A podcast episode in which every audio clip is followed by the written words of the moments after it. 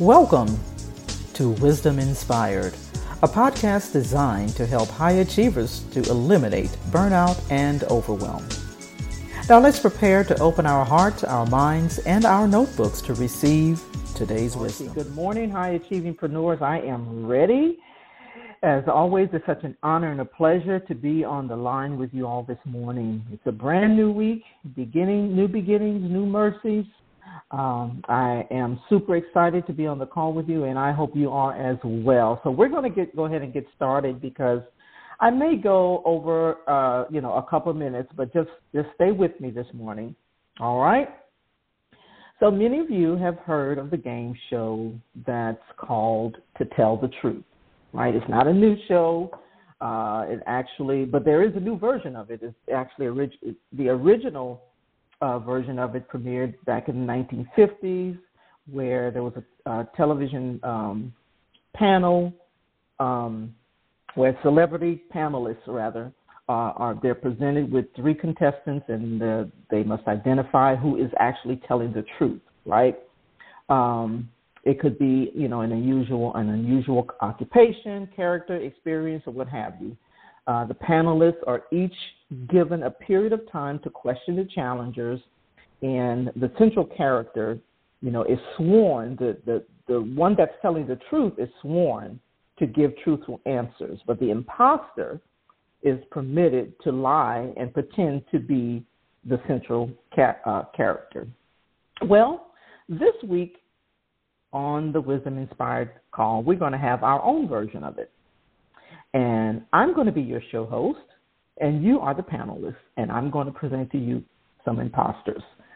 So I'll I'll introduce contestants and imposters, the lies, um, to you, the panelist that's on the call. You get to question the challenges or the challengers and the imposters on your own time after the call, right? And so this week, we're going to do our own version of To Tell the Truth. And so the title of this whole series this week is To Tell the Truth with a Twist. Now, I'm going to put a disclaimer out there right now. I, I've posted it on uh, social media. There's going to be some things that I'll be sharing that will step on some. I will step on somebody's toes. I'll be in somebody's mailbox and somebody's going to be saying, ouch, right? I'm just putting that out there.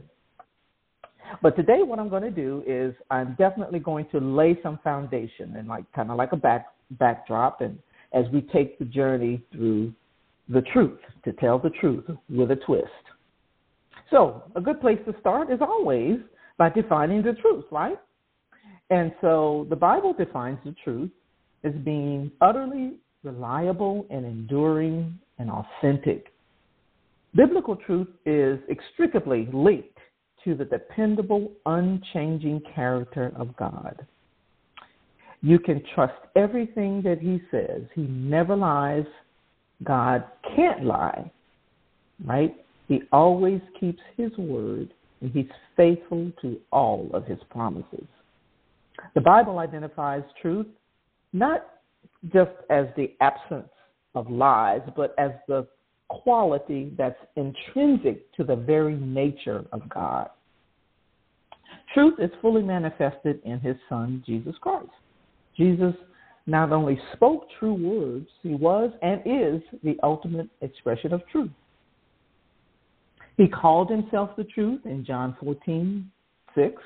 He was full of truth in John 1, 14 and Ephesians 4 and 21. He told the truth according to Mark 12:32, John 8:40, 8:45, 46, John 16, uh, excuse me, Mark 16 and 7.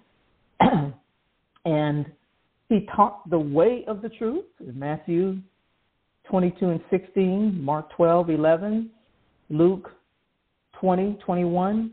He taught about the truth in John 8, 8, 8 31 and 32, 17 and 17, and so on.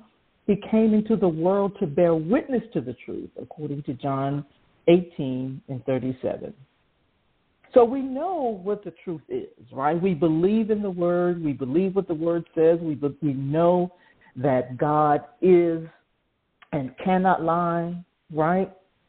We know what the truth is.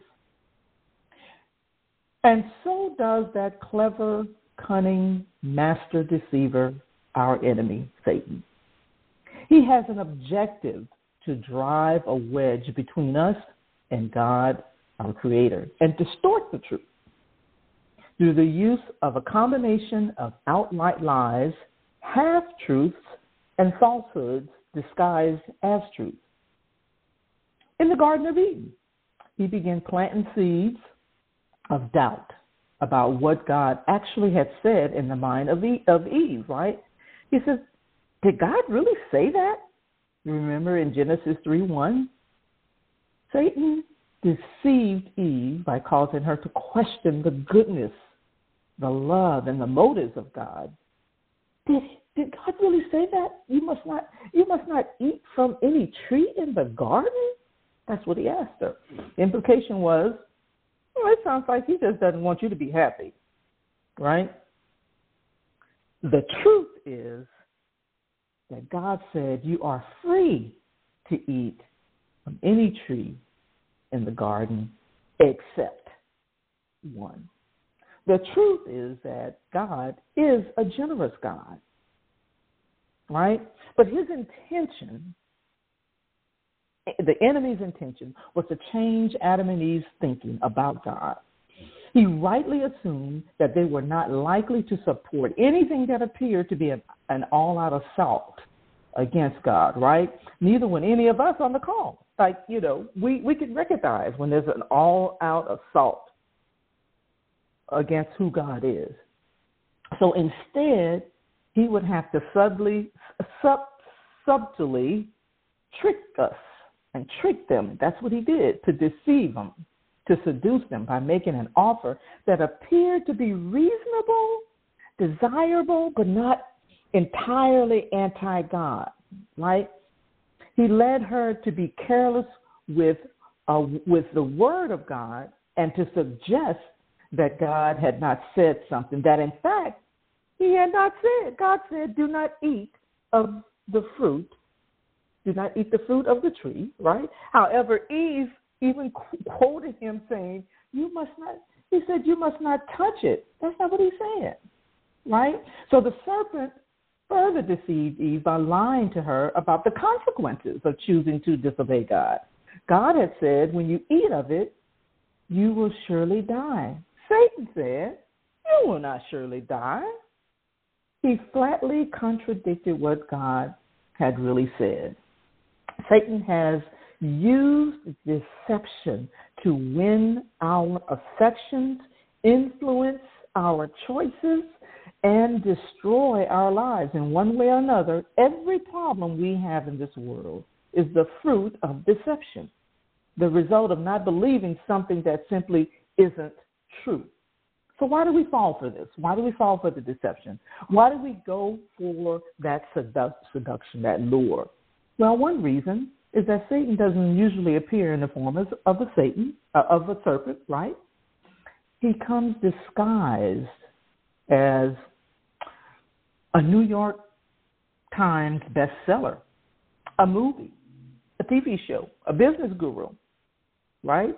He may also pose as a relative, a friend, giving sincere counsel, a Christian writer, a preacher, a counselor. Sometimes, as we, as in the case was with Eve, Satan deceives us directly, and sometimes he uses other people as instruments of deception.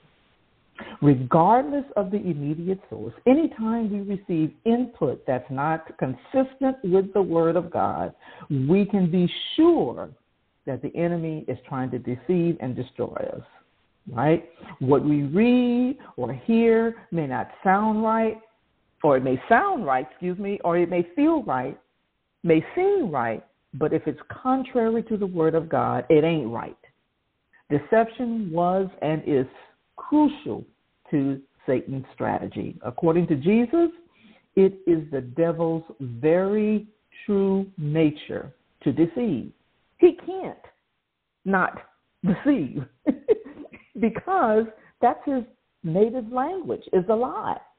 He is a liar and the father of lies, according to John 8 and 44. Regardless, we are particularly prone to fall prey to his deception, to the enemy's deception at some point in our lives. Unfortunately, most people mindlessly accept whatever they hear and see. You listen to music, read books, magazines, watch movies, listen to advice without asking ourselves the important question what is the message here? Am I being deceived by a way of thinking that is contrary to the truth? What makes Satan offers so his, his offers so alluring and so deceptive, right? Is that they look so right, right? The world's deceptive way of thinking comes to us through so many avenues social media, like gurus. We, we will listen to it, then we'll dwell on it. We begin to consider what the enemy says. We, we begin to engage in the conversation with him. Right? We con- we contemplate that hmm, that just might be right. After all, she's doing it, and it works for her. They're a business person. They're making a lot of money, so it must be working. It must be right. Remember, the enemy's primary weapon is deception. Each lie must be countered with the corresponding truth. And when or where we have listened to, dwelled on, or believed and acted on lies, we must begin to listen to the truth. We need to meditate on, believe, and act on the truth. This is this is how we move from bondage to freedom by the power of the Holy Spirit. As Jesus declared, it is the truth that will make you free. Right? It's our responsibility to take the necessary time to discern the truth from error. Now, I want to present to you, not today, I wanted to lay some foundation, right? And I really hope you all will stick around. Bring your boots because I'm going to be stepping on some toes. Change your mailing address because I'm going to be in your mailbox. Bring some bandages because there's going to be some ouches, right? I really hope you stick around for the remaining episodes uh, upcoming this week because we're going to tell the truth with a twist. So, that is really all I have for today. The game starts tomorrow. I wanted to lay some foundation. I wanted to prepare and warn you all. I wanted to give you a little bit of backdrop so that you are prepared for the rest of the week. Right? So, I hope you will stay around because I promise you, I promise you, I'm going to step on your toes. So, that's all I have for today. What are your any takeaways? Go ahead and put them out there on Facebook or wherever you uh, watch your whatever social media platform you use. And remember, you can go to Apple Podcasts, Google Podcasts, Spotify, wherever you listen to your podcast, and search for Wisdom Inspired or hashtag Wisdom Inspired Podcast and leave us a review. Also, if you'd like to know more about our virtual co-working and collaborating community and how you can benefit from the resources, transformational coaching, and community, send us an email at hello at aaccoworking.com. With that said, meet us back on the line. Next time, same time, same place, same station with more wisdom inspired. Have a wildly productive day. I hope you enjoyed the episode of Wisdom Inspired that was brought to you by the AAC Co working community, a virtual community designed to support female entrepreneurs, business owners, and freelance professionals. For more, go to wisdominspired.net.